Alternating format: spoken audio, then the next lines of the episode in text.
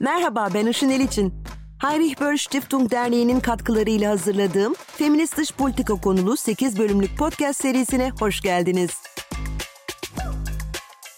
Neden Feminist Dış Politika başlıklı podcast serisinin bu bölümünde Türkiye'nin diplomasi tarihinde kadınların yerini Bahçeşehir Üniversitesi'nden doçent doktor Rahime Süleymanoğlu Kürüm'le konuşuyoruz.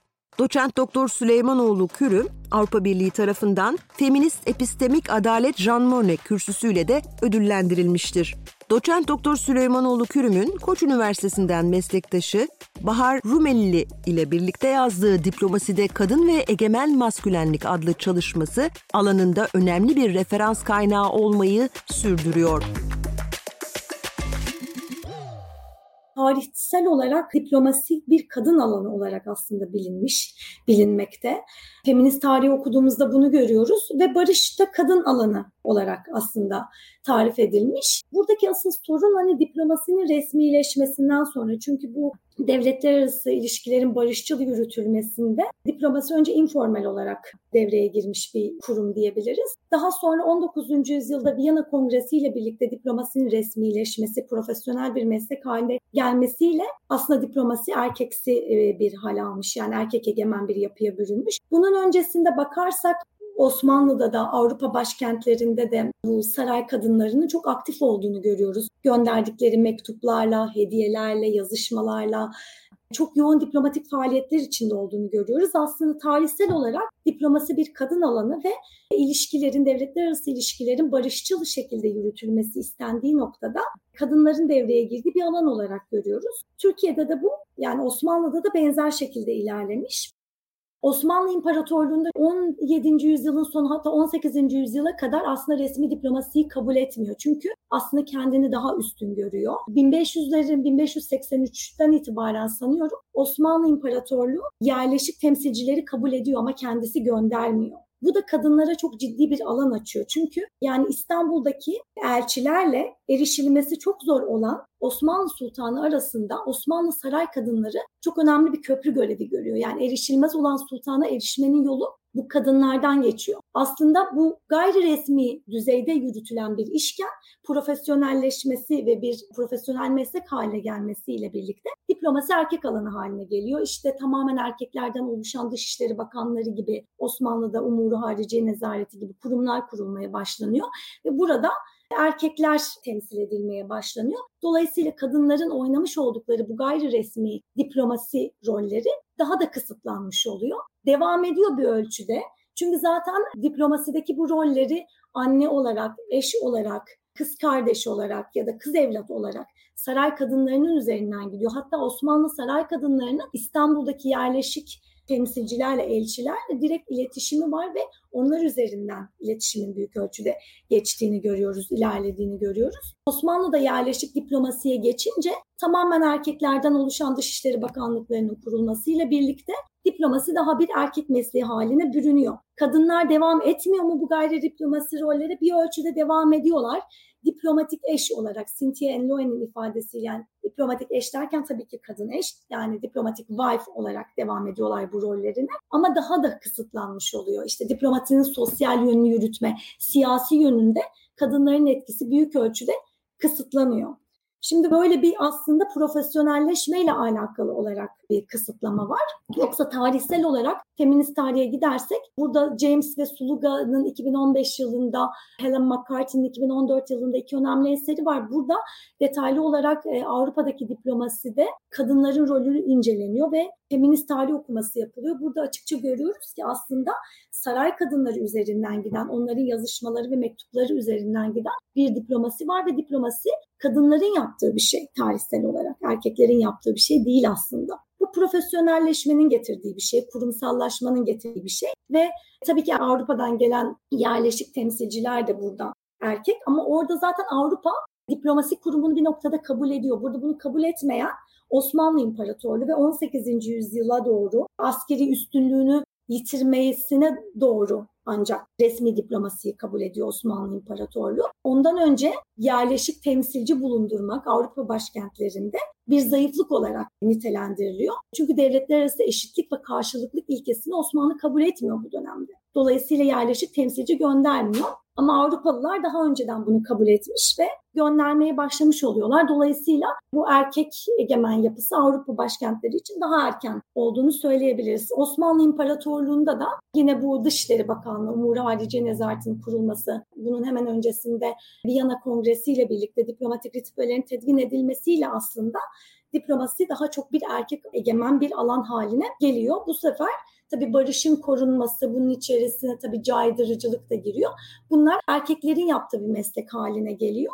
Dolayısıyla hani burada tehdit de var, caydırıcılık da var, hepsi var ama sonuçta savaş olmadan ilişkilerin yürütülmesinde de profesyonel meslek olması gerekçesiyle erkekler yapmaya başlıyor. Yani böyle bir durum var aslında. Bir çelişki değil de profesyonel mesleklere kadınların yakıştırılmaması ya da e, kadınların bu tür mesleklerde bulunmamasından kaynaklanan bir durum söz konusu olmuş oluyor küçük bir parantez açabilirsek eğer aslında harem tarihi feminist bir okumayla herhalde çok çok farklı yazılabilir. Böyle çalışmalar var mı bizim henüz haberdar olmadığımız?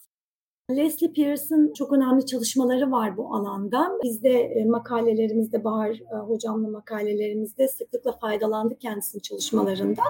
Yani şimdi şöyle bir varsayım oluyor tabii ki. Şimdi Osmanlı İmparatorluğu Müslüman bir ülke ve batıda işte kadınlar diplomaside rol oynuyor. Biz de onun mirasçısıyız ve Osmanlı'nın mirasını devre, devralmış bir Türkiye'nin aslında diplomaside kadın rolünün daha kısıtlı olacağı yönünde bir beklenti ya da bir varsayım söz konusu olabilir. Ancak bu doğru değil. Yani Leslie Pearson çalışmalarına baktığımız zaman, bu feminist tarih okumalarına baktığımız zaman tam tersi bir durum söz konusu aslında. Osmanlı saray kadınlarının son derece aktif olduğunu görüyoruz biz. Hürrem Sultan'ın, Nurbanu Sultanların yazışmaları çok gerçekten önemli. Mesela aslında Osmanlı saray kadınları da baktığımız zaman Avrupa kökenli kölelerden oluşuyordu ve Avrupalı muadili e, bunlar da evlilik ve mektup diplomasisinde çok aktif ajanlar aslında. Mesela tanınmış bir örnek ana vatanı bugün Batı Ukrayna'da bulunan Polonya Krallığı'yla temasları sürdüren Kanuni Sultan Süleyman'ın eşi Hürrem Sultan ve Hürrem Sultan Polonya Krallığı ile uzun süre asıl eş olarak bulunduğu dönemde uzun süre aslında barışı sürdürmede aslında diğer tüm başkentlerden daha fazla elçilik göndermişti. Daha fazla elçi göndermişti.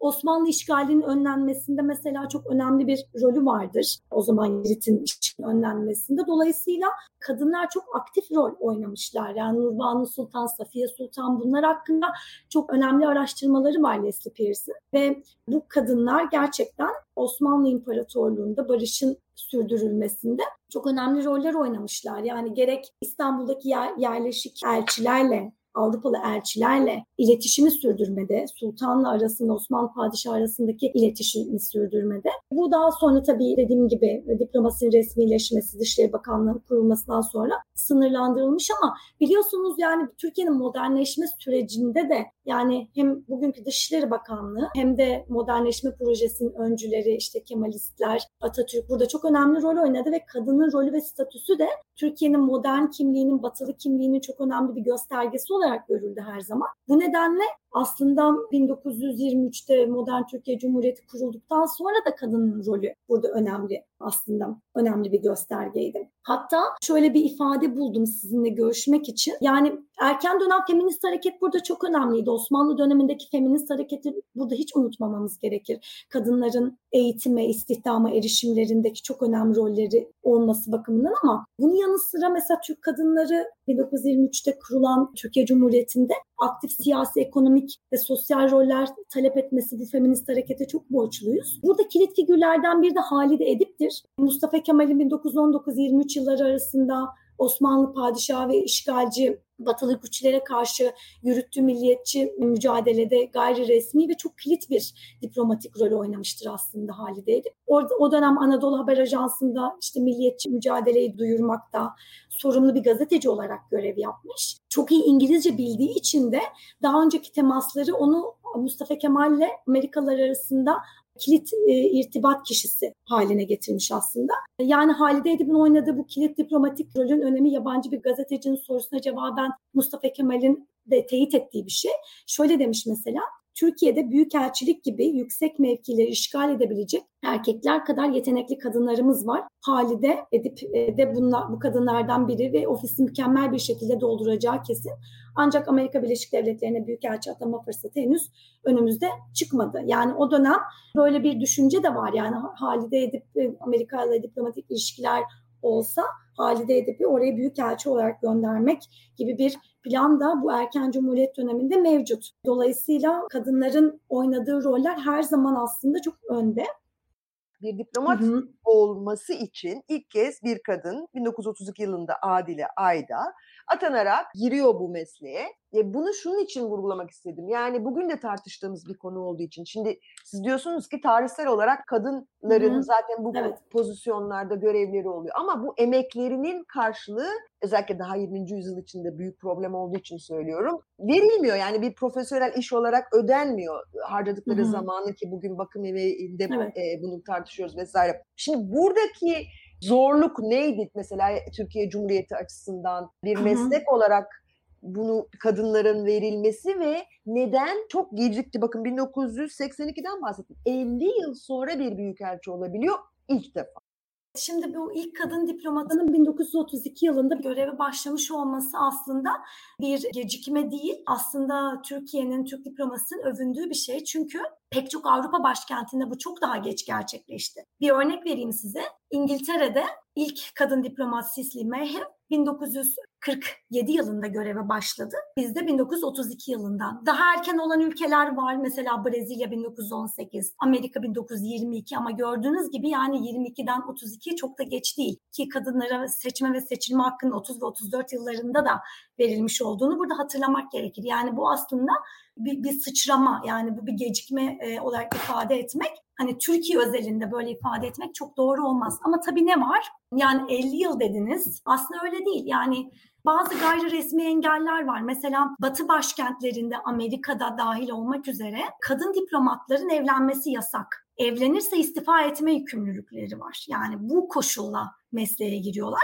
ki 1947 yılında İngiltere'nin Birleşik Krallığı'nın ilk kadın e, diplomatı 1949 yılında yani sadece iki yıl sonra evlendiği için istifa etmek zorunda kalıyor ve görevden ayrılıyor. Şimdi Türk diplomasisinde böyle bir enge- evlilik engeli hiçbir zaman olmadı. Bu da gerçekten övülmemiz gereken bir şey. Ama bu demek midir yani Türk diplomasisinde her şey kadına yöneliktir.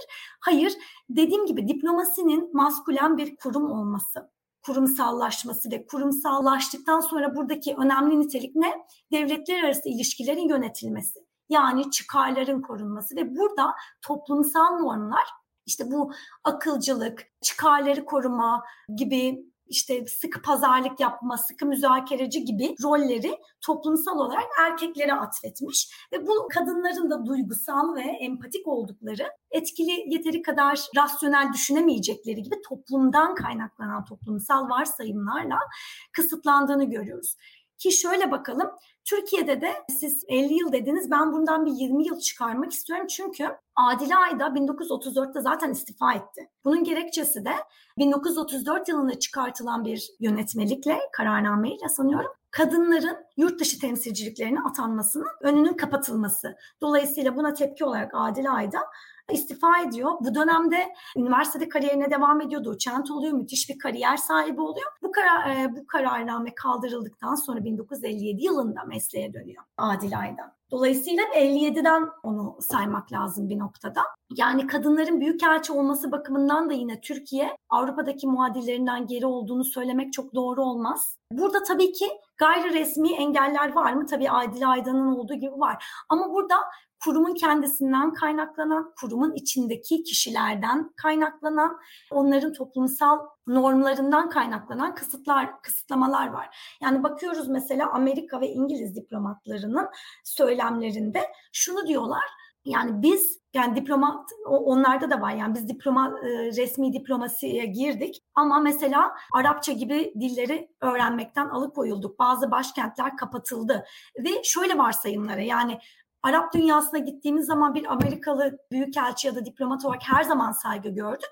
Sorun Amerika'daki Amerikalı meslektaşlarımızın bizim etkili bağlantılar kuramayacağımıza inanmasıydı. Yani Arap dünyasında sizi ciddiye almazlar ya da işte etkili bağlantılar kuramazsınız gibi varsayımlarla kapatılmış. Türk diplomasisinde de benzer şeyler tabii kadını korumak ya da işte baktığımız zaman kadınların daha çok işte cinsiyet eşitliği bakımından, küresel barış indeksi bakımından daha iyi olan, önde olan ülkelere gönderildiğini görüyoruz. Benzer şekilde işte İran'da etkili bağlantılar kuramayacakları inan, inanışlarının mevcut olduğunu görüyoruz. Ama bunun dışında tabii şeyler de var. Yani hani neden gecikme oldu? Gecikme olmadı demiyorum. Tabii ki gecikme var. Neden gecikme oldu? Ee, yine benzer şekilde mesela 1998 yılına kadar diplomatik çiftler yani karı koca diplomatsa aynı başkente atanamıyorlardı. E bu neyle sonuçlanıyordu? Kadın diplomatların uzun süreli ücretsiz izinler alması ya da istifa etmelerini yani eşlerinin yanında gitme, aile birliğini koruma görevi de toplumsal olarak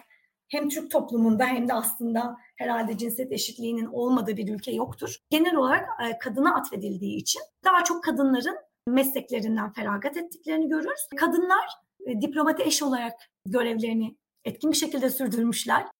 98 yılında Türkiye'de bu değişikliğin yapıldığını söylediniz. Ben de Hı-hı. bir tarih dönüm noktası olarak yani kadınların toplumsal cinsiyet eşitliği mücadelesinde bir dönüm noktası olarak 1995 Pekin Birleşmiş Milletler 4. Dünya Kadın Konferansı'nı not almış.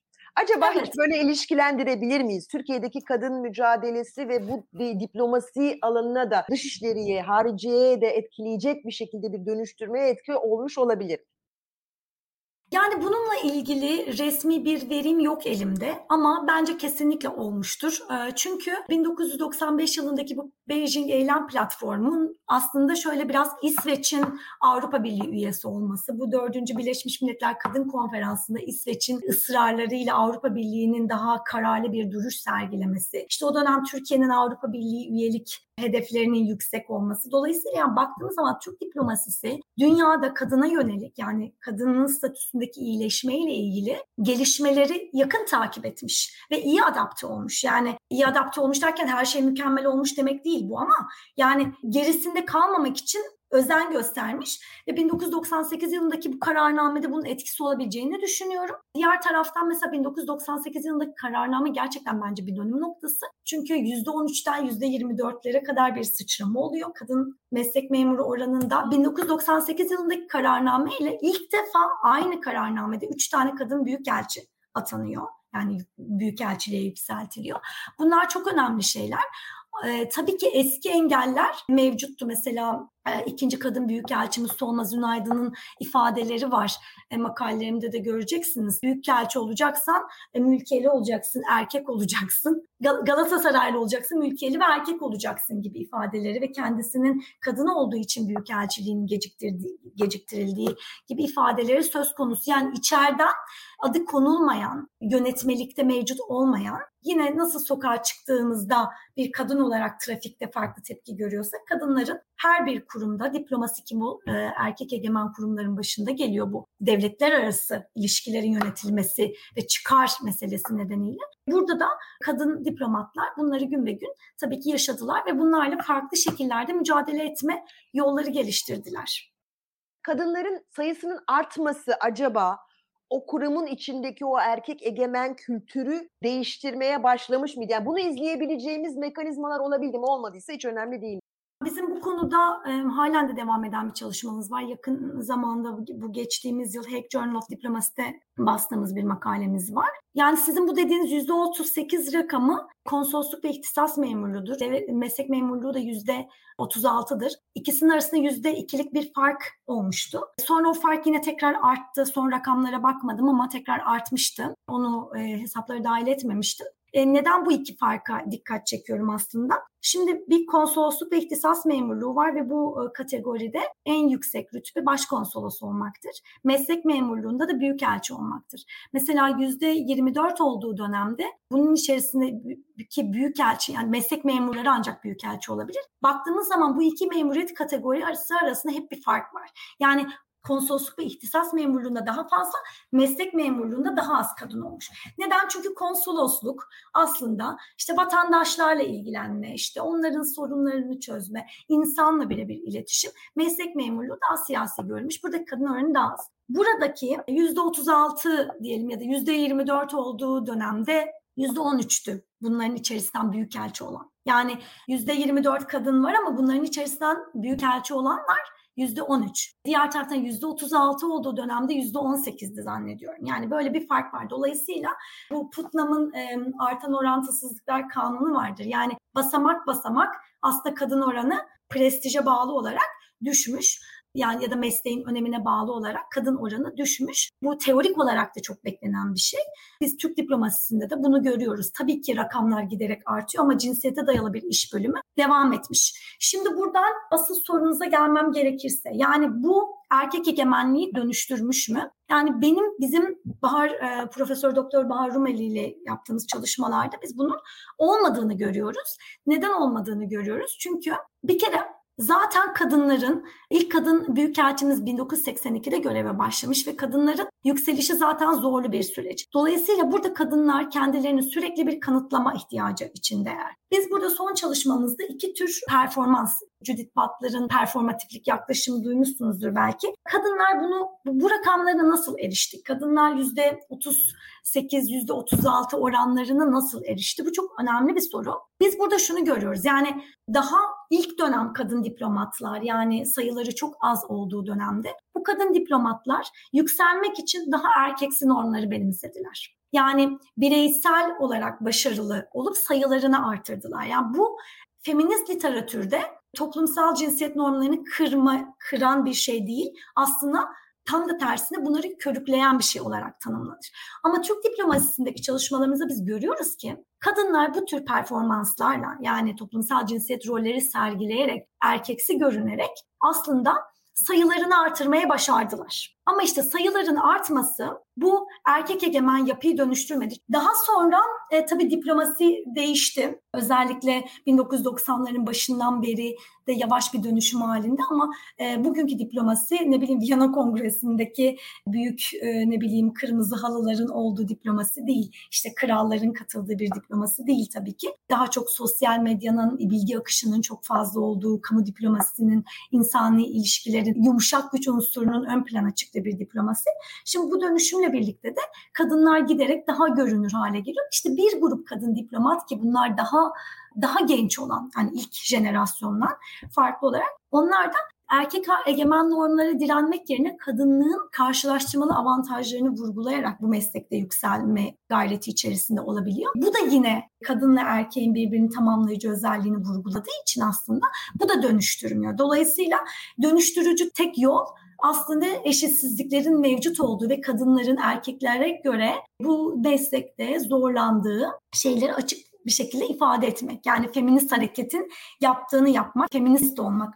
Tam da bunu sormak istiyorum. Feminist diplomasi nedir o zaman? Yani feminizmin farkı nasıl var yani bu bakış açısıyla, bu anlattıklarınız üzerine? Feminist diplomasi yani dediğimiz aslında kendileri olabilmeleri kadınların ama çoğunluğu erkeklerin olduğu bir ortamda işte farklı rollere bürünmek durumunda. Yani burada bir, bir, bir toplantı yaptınız ve masada 10 tane erkek, 3 tane kadın var. Şimdi burada şunu sorgulamamız gerekir. Neden 3 kadın, 10 erkek? Katılamayan kadınlar neden katılamadı? Yani özel alana e, müdahale eden, etmeyen herhangi bir uygulama uzun vadede sonuç vermeyecektir. Sizin sorularınızda da gördüm işte feminist dış politikadan geri atım adımlar olduğu. Yani feminist dış politika içi şu an çok doldurulmamış bir şey aslında ve ne olduğu 2014 yılından beri aslında bir merak konusu. Ama feminist dış politika bana göre ev içine yani özel alanı düzenleyici faaliyetleri teşvik eden bir dış politika. Yani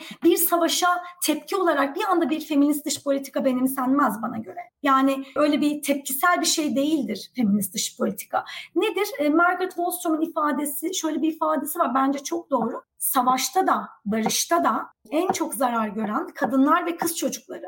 Dolayısıyla eğer devletler vatandaşlarını korumak için, onların refahı için varsa en temel dış politika sorunumuz budur.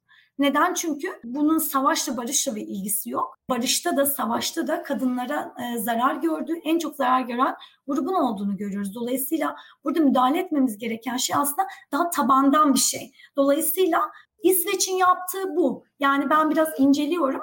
Bana göre adım adım da olsa uygulanıyor. Çünkü üçüncü ülkelerle olan işte siz e, sorularınızda da gördüm ticaret anlaşmaları ya da ne bileyim işte konsolosluğun verdiği fonlar bu tür faaliyetlere baktığımız zaman kadın bakış açısının gözetildiğini görüyoruz. Yani hani kadın erkek eşitliğine yönelik bir öncelik olduğunu görüyoruz.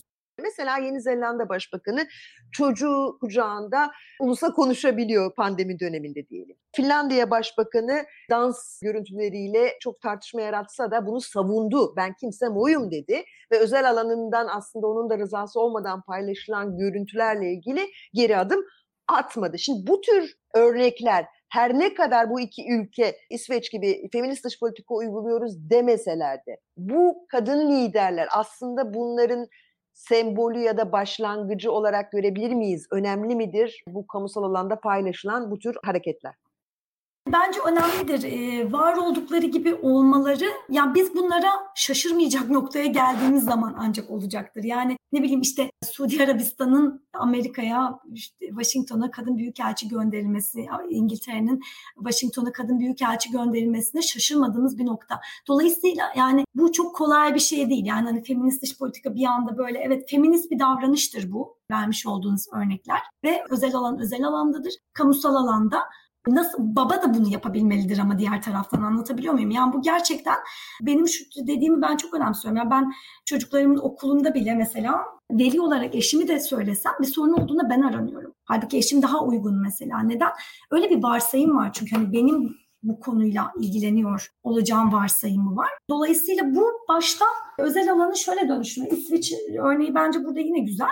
Çünkü mesela şu var yani kadın da erkek de doğum izni alırsa ve bu doğum izni eşit olursa işvereni ya da ne bileyim işte personel daire başkanı şöyle bir şeyden kurtarıyoruz aslında bakarsanız. Ya işte bu memur çocuk doğurur gider işte biz ona böyle daha yakın şeyler verelim. Endişesinden bir derece kurtarıyoruz. Nasıl kurtarıyoruz? Çünkü ya erkek de alacak o doğum iznini ya da o doğum izni yanacak. Yani burada gerçekten bu konulardan muzdarip olan kadınlarla birlikte bu politikaların üretilmesi söz konusu. Benim çok beğendiğim bir çalışma var Avrupa Birliği Bakanlar Konseyi'nde. Deneysel bir çalışma ve diplomatları sanıyorum 250 diplomat üzerine yapılmış bir çalışma ve diplomatları ikiye ayırıyorlar. Kadın eşit sayıda kayıtlı ve erkek.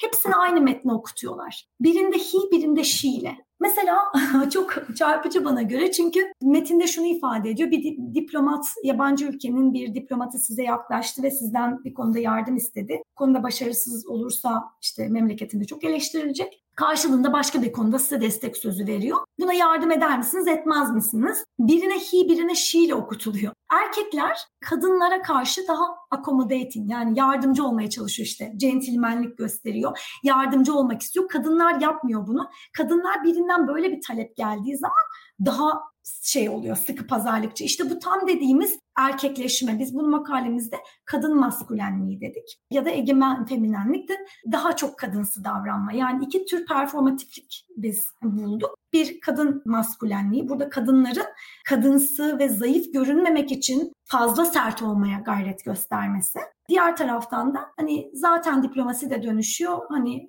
erkeksileşmeye gerek yok deyip e, işte diplomaside annelik, kadınlık çok önemlidir vurgusunu yapan egemen feminenlik diye iki kategori ayırmıştık. Ama ikisinde de bir performatiflik var. İkisinde de belli bir kalıba oturma, belli bir yerde bireysel yer bulma ideali olduğu için de burada asıl yapılması gereken eşitsizlik var ya da kadın ve erkek diplomasi farklı tecrübeleri var. En azından eşitsizlik var demeyelim belki. Kulağa hoş gelmeyebiliyor.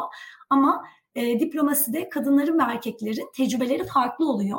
Kadınlar daha dezavantajlı konumda oluyor. Bu dezavantajlar nereden yaratılıyor? Nasıl yaratılıyor? Bu performatiflikten kurtarırsak kadınları ki bu e, bunun için rakamlar yine de çok önemli. O zaman vermiş olduğunuz örnekler gibi daha ben olabilir. Yine bu, bu tür kadınlar yok mu aramızda? Elbette var. Yani Türk diplomasisinde de açıkça bu tür ayrımcılık ya da farklı uygulamalara ya da aynı uygulamaların kadınlar ve erkekler için farklı sonuçlar doğurmasına direnen kadınlar var. Onların çok önemli bir rolü oldu. Hatta bu 1998 yılındaki kararnamenin değiştirilmesinde çok önemli rolleri oldu. Ki aynı başkente atanabilmeleri kadınlara müthiş bir alan sağladı. Çünkü aile birliğini korurken en azından mesleklerini idame ettirebilme fırsatları buldu. Onun da dezavantajları olduğu noktalar var tabii ki. Ama önemli bir alan sağladı ve kadın sayısının artmasında özellikle 1998 yılındaki bu kararname çok önemliydi Türk diplomasisinde. Türkiye'nin diplomasi alanında daha toplumsal cinsiyet eşitlikçi yaklaşımlar sergileyebileceği bir geleceği kısa vadede ben kendi adıma öngöremesem de yani neler olmalı? İlk adımlar neler olmalı? Belki öyle sormalı. Bence hani sayısal eşitliğin sağlanması için belli başlı kotalar olması, kotalar da feminist yöntemde çok eleştirilir aslında ama dediğim gibi bu performatiflikten kadınları kurtarmak için bence kotalar e, ilk başta önemli yani. Hani bu o, o seviyeye tek başına ulaşmak için yani ya da kendi çabasıyla ulaşmak için uzun yıllar beklemektense e, biraz onun zararlarını da göz yumarak da kotaların en azından performatiflikten kurtarmak için iyi bir adım olduğunu düşünüyorum.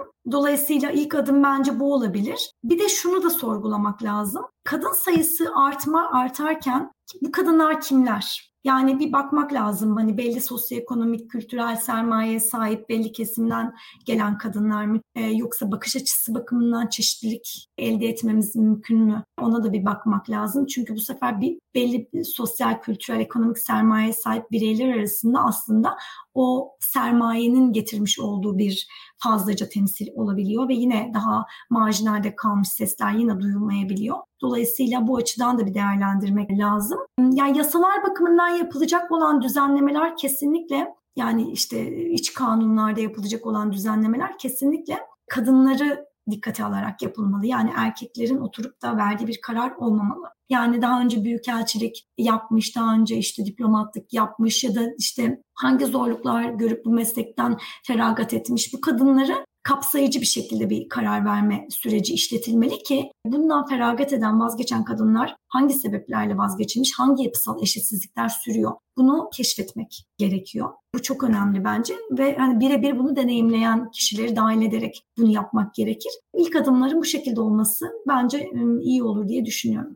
Dediğim gibi gerçekten hani feminist bakış açısı burada bize neyi söylüyor aslında? Adil bir yaşamı söylüyor. Yani kadınları üstün kılalım demiyor. Kadınlar için, erkekler için adil bir dünya ideali. İşte bu adil dünyaya ulaşmamızı engelleyen toplumsal rollerin dönüştürülmesi kilit rolde. Ama bu da gerçekten çok zor bir şey. Bir kere eşitsizliğin ne olduğunu bilmek lazım ki hani sen eşitsizlik gördüğün zaman bunu eşitsizlik diye kodlayabilmen için eşitsizliğin ne olduğunu bilmen lazım yani. Kızlar kız çocukları çok küçük yaşlardan mesela belli şeylere talip olmuyorlar. Hemen bakıyorsunuz yaptıkları spor aktiviteleri çeşitlenmeye başlıyor, e, farklılaşmaya başlıyor erkeklere nazaran. Ne oluyor bu kız çocukları sonra hayal etmiyor ki diplomat olsun mesela. Hani hayal etmek lazım, hayal edebilmesi lazım. Dolayısıyla bunun için kadın sayısının artması çok önemli. Çünkü mesela orada çok yüksek mevkide bir kadını görünce bir kız çocuğu onu hayal edebilir. Çünkü bir örnek vardır önünde. Ama hiç görmezse ya da ne bileyim sürekli televizyonlarda